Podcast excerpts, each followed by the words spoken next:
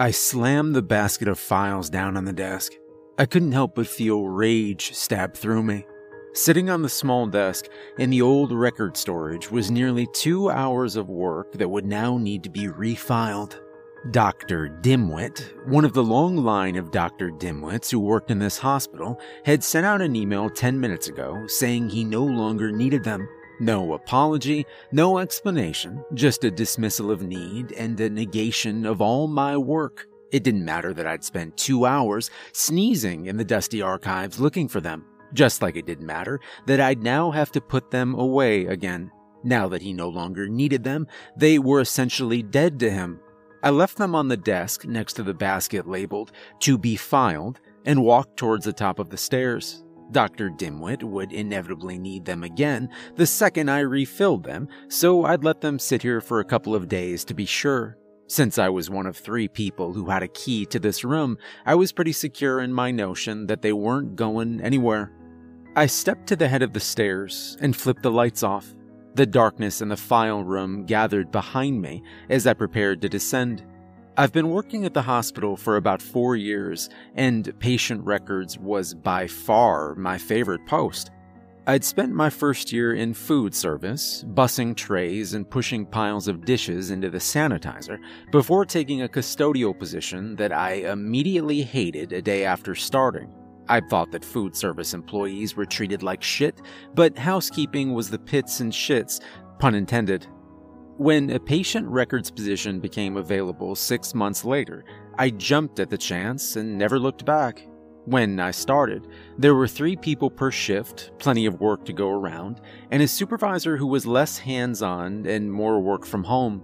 My days were spent pulling files for doctors, integrating old files back into the current format, and maintaining records as best I could. 90% of my job, though, was finding files for the army of Dr. Dimwits who worked here. This was the part of the job I liked best. I know that might sound weird, but it's the truth. I lived for the thrill of the hunt. I loved finding hard to find files, and finding missing records became my passion. I'd sort through files for hours as I tried to find that one elusive patient file or that one bit of misplaced paperwork and the thrill of discovering it made me feel great. I felt like Indiana Jones or Laura Croft as I searched for the unfindable treasure and unearthed it from obscurity. In the first six months, I became the go to guy for finding hard to find files, and I took a small amount of pride in that honor. Six months in, however, the department suffered a significant overhaul it turned out that the supervisor had been doing less work from home than we thought and more embezzling company funds, so they fired him and put a much more hands on boss in his place. His first order of business was to cut the department down to himself, his secretary, and three file clerks. It wasn't even a question of whether or not I'd be asked to take one of those positions. I'd received two kudos since I'd arrived for work, going beyond what is required. And when the request for the second shift file clerk hit my desk, I wasn't surprised. The second shift was the shift that got shit on the most, had the largest workload, and the worst hours. The job would be harder with only one clerk per shift, but the work was rewarding in its own way. The small raise I received paid my bills with a nice chunk left over every month for myself. The job had many low points, but my least favorite part among them was going into old record storage. Old record storage was a little room up an old flight of concrete stairs in what the maintenance guys call the South Mez. It's full of metal shelves that might as well have been made of razor blades that are stacked with boxes that stretched all the way back to the 1960s. Once or twice a year, they purge some of the oldest ones, but they keep putting new files in their place, so the load up here never seems to go down. I don't hate the space. It's cozy, the smell of old paper is comforting to me, and it's also where I find most of my hidden treasures, so I never mind going up there for a hunt. The problem is going back down. A continually running set of bulbs lit the stairs themselves, but the light switch for the record room is at the top of the stair. When you get to the top, you have to turn on the light. And when you leave, you have to turn off the lights and walk down the stairs as the dark presses in behind you. Now, I'm no coward. Even as a kid, I was never afraid of the dark, but something is unsettling about having the darkness so close behind you. You can't see what's back there, and your mind plays all sorts of tricks on you as you descend the stairs. Is there something lurking in the dark, waiting to pounce on you? Someone waiting for you to get midway down so they can push you? It also doesn't help that the concrete stairs are treacherous, and one false step would send you bumping and scraping all the way down to the bottom. I couldn't tell you when I started counting the stairs as I went down them, but it had become a sort of game I'd play with myself over time. Get down all 23 stairs before the monster kills you and win your life. What fun! So, I started down the stairs, the pervasive darkness seeming to push at my back. I counted to eight. I stopped. I thought I heard a noise on the top landing, but I shook it off. The old stairs made lots of weird noises, and the paranoia I was feeling was due to the darkness at the top. I considered looking back, but some little voice in my head said it was best not to. Looking back was not allowed when you played the stair game. Fifteen, sixteen, seventeen. It almost seemed like I heard a low rumble behind me, but I shrugged it off as the air handlers tuning up. Twenty-one, twenty-two, twenty-three. I reached the bottom, opened the fire door, and walked out into the hallway that led back to my cubicle. Once again, I'd won the game and was allowed to go back to work. I allowed myself a mental back pat and went back to my walled off piece of personal space. The rest of the day went by in the same monotonous repetition, and when 11:30 finally got here and Lisa came in to relieve me, I grabbed my bag and went home. That was the first night I dreamed about the stairs there weren't 23 steps in my dream, though. Each step I took led to another, which led to another, which led to another step in the endless staircase. As I climbed the endless stairs, I could see something moving in the blackness at the top, and its form was hidden by the shadows and made all the stranger by its unknowable self. It seemed feline, a long, sleek body with an oddly small head that I was sure housed rows of sharp teeth. I climbed and climbed all night long, never seeming to pass the midpoint, but before I could reach the top, my alarm went off. I was tired that morning, but I shrugged it off and had an extra large cup of coffee when I got to work. I was greeted by an email when I sat down to start my afternoon, and I was unsurprised by the contents.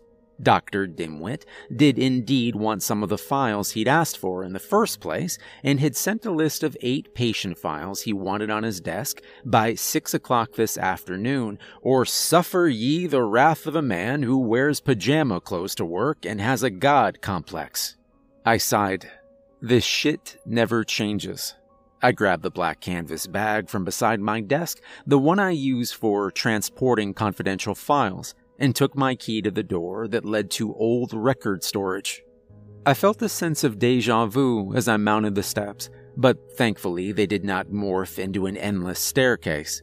I counted as I climbed, but I found my eyes wandering up to the inky blackness at the top of the stairs more than it usually did.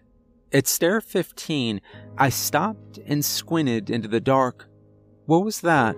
I wondered, sure that something moved in the soupy darkness ahead. Had it looked feline? No, I told myself, as I tried to shake off the terror that threatened to bubble up. I was seeing things due to my overactive imagination and a bad night of sleep, so I finished the climb, taking them two at a time, and flipped the lights on with a quick, decisive stroke. Nothing. There was nothing at the top of the stairs except sharp metal shelves and paper that was older than I was. I sorted through the files on the desk and quickly found the eight files that Dr. Dimwit wanted. I put the rest in the to be filed basket and put the rest in my canvas bag. That done, I moved to the head of the stairs and flipped the lights off as I prepared to descend the staircase. My brain sent an immediate message to run down the stairs and get this over with, but I wasn't about to slip and break a leg just because my imagination was working overtime. So, with a calm and easy gait, I descended the stairs and counted as I always did. One, two, three, four, five. What was that noise? That sounded an awful lot like claws on concrete. Maybe just a quick peek back to see. No, no, no. This is silly. Safely get down the stairs so we can deliver these files. Eight, nine. Okay, that was definitely something walking to the landing. I hope it lets me get to the bottom before it jumps on me and tears my head off, because stop being stupid and just walk down the stairs. 14, 15, 16, I could almost hear it preparing to leap on me, and as my mind quivered in silent fear, my rational brain tried to rein in this newfound fear of the dark. 22, 23, I took the last few steps two at a time, and as my feet hit the landing, I opened the door to go out into the hallway. Once I was out in the lighted corridor, I felt pretty silly about my dangerous descent. I turned to close the fire door behind me when it slammed shut hard enough to ruffle my hair. I stood looking at it in disbelief. That had been weird. I shrugged it off, though, as an odd air current and turned to leave. When I went to take a step, though, I came up short that's when I realized that the slamming door had trapped my messenger bag in the corridor beyond, and I'd need to free it from the closed door if I wanted to get back to work.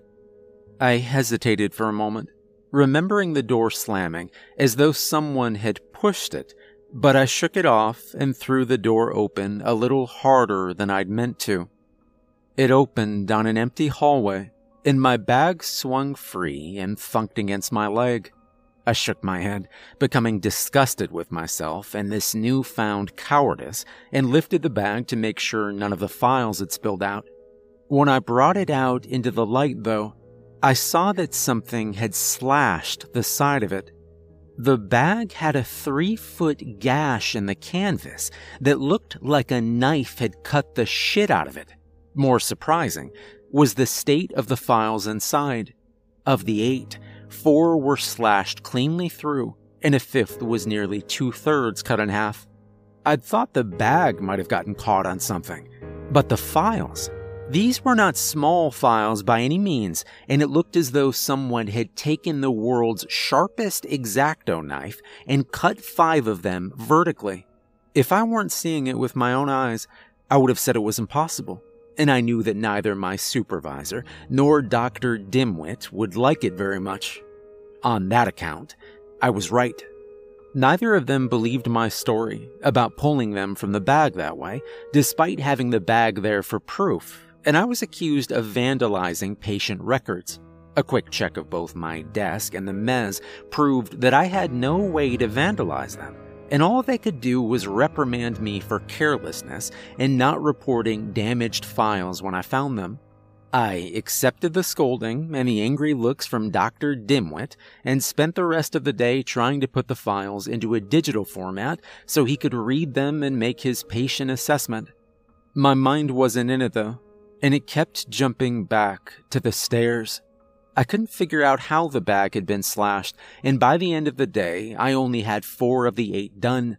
I asked Lisa to work on them if she found some time tonight. She said it shouldn't be a problem. I decided that some real sleep was in order tonight, and so after a hefty dose of rum and coke, I fell into bed and was asleep almost at once. The dream was waiting for me. I climbed the stairs, 23 or 48 of 5,000, depending on something or nothing, and all the while I would see it stalking at the edge of the darkness. Its long, sleek body was a bunch with tense muscles as it moved back and forth like a tiger in a cage. Tonight, though, I would get to the top of the stairs, turn the light on, and nothing would be there. I would see it within touching distance once I crested the stairs, but then I would turn the light on and it would cease to be. I'd then turn the light off again and walk down the stairs as it stalked and hunched behind me, only to start over again when I got to the bottom.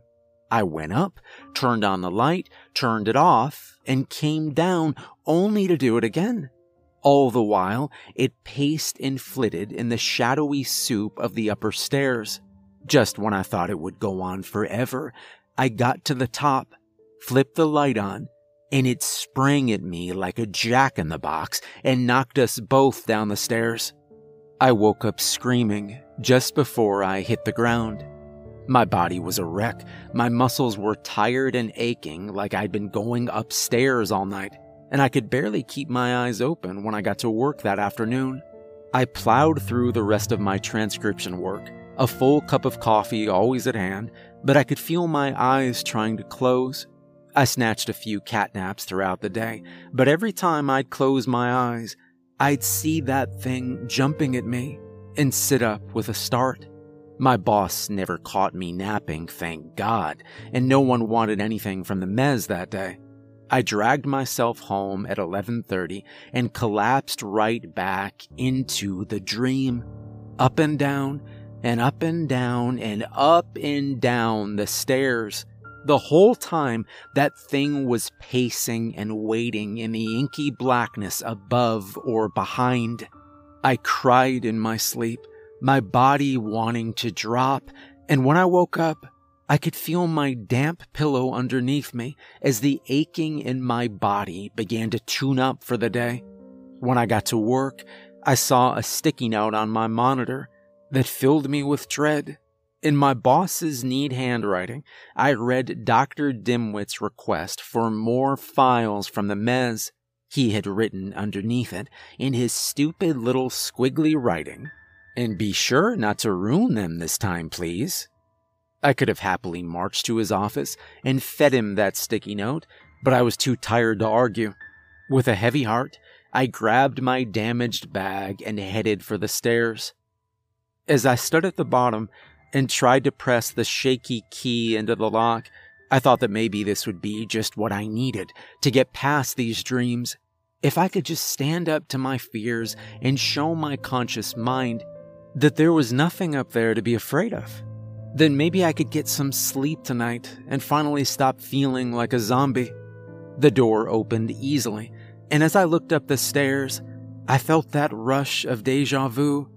It looked massive to me, a climb on par with Everest, but I squared my shoulders and prepared to make the climb. One, two, three. I tried not to look at the darkness ahead, but my eyes seemed incapable of looking anywhere else. Six, seven, was something moving in that darkness? Nine, ten, no, you're imagining things. That darkness is as benign as it's always been. Thirteen, fourteen, something was moving in there. I, I could see it. I could see it pacing and stalking as it prepared to 16, 17 leap on me and devour me on these steep death trap stairs while I climbed them to do nothing more important than dig through the past. 18, 19. I stopped for a moment and squinted into the darkness. Did I see something? I was sure I did but it was hard to tell by the light of these old fluorescents that hung and hummed above me. I started climbing again, and while I wasn't sure I couldn't see anything, I couldn't be sure I wasn't either. 22, 23. I lifted my hand out shakily and flipped the switch on, expecting to be pounced on any minute as the shapeless mass. Nothing. Just old records and metal shelves, same as always. I let out a thankful sigh and felt silly now that I stood in the light of the overheads and looked around like a furtive mouse. Of course, there was nothing up here. Where would it hide? The room was long, but it was narrow and lacking in places to remain unseen. I scolded myself as I unpacked boxes and slowly unearthed the files Dr. Dimwit needed. After an hour, I had them all secured within my satchel and ready for transport back to the land below. I moved to the top of the stairs and prepared to descend. I stood there, frozen for a few seconds, my hand hovering over the switch. I considered just leaving the lights on. Surely someone would see it and turn it off the next time they were up here. If Lisa found it on, she probably wouldn't even tattle on me. I knew, though, that Dave would say something if he came up here and found the light on. Dave wanted my shift bad. He hated early mornings, and he'd see this as a perfectly good reason to tattle on me and take my shift. No, I thought, and my hand flipped the light off. I needed to do this. I needed to rediscover my courage, and more importantly, I needed to prove to myself that I could still do it. As I always did, I counted, but it was less of a game and more of a talisman at this point. Say the incantation to keep the dark at bay. One, two, three, four. There was a loud sound as something pushed a box off the shelf. No, I thought. I just hadn't put it back right, was all. Nothing could be up there. Nothing could hide up there while the light was on. Seven, eight, nine. Okay, that sound was not my imagination. I heard claws settling on the landing above me, a space I'd occupied not 30 seconds ago. I could see it there in my mind as it crouched and made ready to spring. Even as I thought it, my mind railed against such an idea. You're silly. It's just the echo of your shoes scuffing the stairs. There's no monster at the top. 10, waiting to leap down on me from its high perch, and 11, rend me into pieces where I stand, no beast of the darkness whose sole, twelve, purpose is my demise and the continued nightmare existence of the last few days. 13. But there is. God help me. There is a creature up there. I can feel his eyes as they bore into me. I can hear his panting breath as he waits for just the right time. I can almost hear his malice and his madness and his hunger and his delight and feelings too primal and alien to be felt as anything but insects on my flesh. 14. Pop. I nearly jumped as a soft snapping sound whispered like a cannon shot above my head. I felt my footing become shaky, but I settled my feet again and looked up to the hanging cage over my head.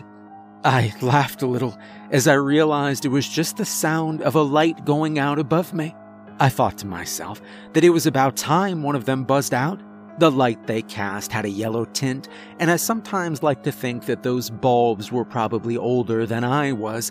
God help anyone who was on these stairs when my blood ran cold for a moment. When they finally burst and left some poor soul in the dark. That's when I broke the rules of the game.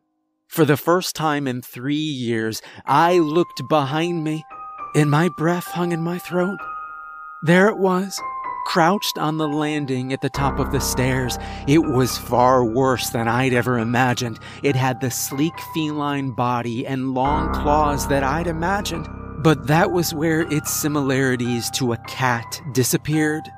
Instead of fur, it was covered in glistening black chitin, and as it swished its hips in preparation to leap, its plates rubbed together without making a single sound. It didn't seem to have eyes on its featureless face, but it did have a gaping maw full of sharp teeth that seemed constantly made damp by a blotchy red tongue. It saw me seeing it somehow, and it smiled at me with those steak knife sized teeth as it flicked its head at the light cage above me. The other bulb popped with a little musical tink and I was left in total darkness. 15, 17, 19, I started running, taking the stairs two at a time, and the flying leaps were probably all that saved me. It let me get three long steps down before it hit me in the back with its full weight, and I fell the last four steps. Even though it was only a few steps, I fell hard, and the concrete stairs skinned me up good. I pulled my body into a ball as I fell, and while my head and organs were mostly spared, my arms and legs were gouged and ripped by the semi stone of the unyielding stairs.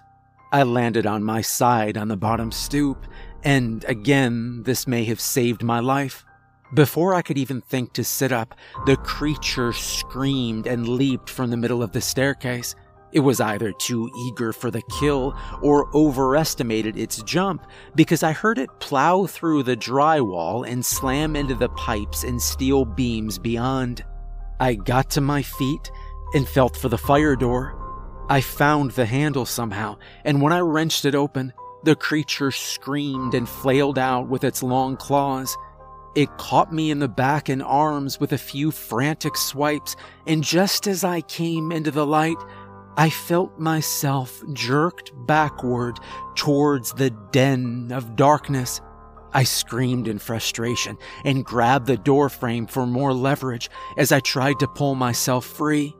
When the bag strap pressed hard into my shoulder, I realized almost too late that it had the bag and was using it to pull me in. I pressed the release on the trendy seatbelt style buckle, and as the strap parted, I turned to sneer into its eyeless face as I slammed the door and collapsed into the carpeted hallway. It rammed into it, and I pulled myself up and braced my weight against it. The door, made of concrete and reinforced steel, bent a little as the creature slammed into it, and it was all I could do to hold my pitiful body against it. I don't remember passing out, but I guess I must have, because that's where my boss found me a few minutes later. He called security and got me down to the ER so they could take care of my injuries. The hospital offered to pay for all of my care, and it was a good thing they did because I'd have likely sued if they'd sent me a bill. In all, I had three large cuts on my back that needed stitches, five smaller ones which they cleaned and bound, a wrist that was nearly broken and would be sore for three weeks, and too many bumps and scrapes to count. One of the techs said I resembled a motorcycle rider who'd fallen off his bike on the freeway, and the description certainly fit how I felt. Run over and next to dead. I told security about what happened on the stairwell, and they went to investigate. I doubt any of them believed that a monster was living in the stairwell of the old record storage, but when an employee gets hurt that badly on the job, there is paperwork that will need to be filed with something. They searched and searched, going up into the ceiling tiles and inspecting the hole in the wall, but found nothing other than my bag that had been torn to shreds and thrown through the hole in the wall. They were at a complete loss on how the door had been that badly damaged. And one of them said that if I'd done that to the door or the wall, that I'd probably be in a lot worse shape than I was in now. The write up paperwork says that I fell down the stairs after the lights went out and hit my head, which explains why I thought something attacked me and why I destroyed my bag, the patient records inside, the wall, and the fire door before throwing the bag and blundering out into the hallway. Even though I had no head injury, this description was passed on and went into my file as an accident. My supervisor got accommodations for his efforts to aid an injured employee, smarmy prick, I spent a few days recovering in a room upstairs before any of this was brought to my attention, and when it was, I felt mad enough to spit. It was absolute bullshit. Every word of it. But HR told me I could either sign it and avoid dismissal, or refuse and be fired for destroying patient records and fabricating an event to avoid work. They alluded to the fact that this would follow me to every job I applied for from now on. With a mark like that, and a record of destroying files, I'd be hard pressed to get another office job. In the end, I signed it and then promptly resigned. They agreed that was best, and when I left the hospital two days later, they sent my personal effects with me. Now I work in an office building where I maintain client records, digital only in this place, and I'm pleased to say that I haven't had to climb stairs since. I wish this was where my story ends, but I'm afraid it doesn't. Six months after I fell, I ran into an old coworker at the bar while I was out with some friends. He told me Dave had stepped up and became the new second shift file clerk after I left. Three months after taking the post, he was found dead in the old record storage stairwell by Lisa. Well, the guy admitted. Most of him was. They found his hands and feet, along with some torn up records and a bunch of broken glass from the overhead cage that had blown out. Not a drop of blood, though, not on the stairs or anywhere, and it scared a lot of people. After that, the administration had decided that the stairs were too hazardous, and all the old files were put into a digital format he said the mez became storage for old custodial equipment, but none of the custodians would go up there if they could help it. More than one of them felt something staring at them at the top of the stairs, and quite a few had been reprimanded for leaving the light on. He didn't go up there at all, he confided. Even though they replaced the ballast in the hallway, the light still flickered and buzzed. He's afraid that he'll get caught in the dark and something will get him, too. I hope the management seals that room up someday. I hope they tear that stairwell down and just fill in the space with something else. But given what they made me sign, I don't think they ever will. I think they know what's up those stairs, and I think they consider an employee going missing every now and then a preferable price to the wrath they would face if it went unfed. As someone who was almost its dinner, I can't say I don't feel sympathy for them. The thought of that thing finding me on a dark night would be enough to make me do almost anything, too.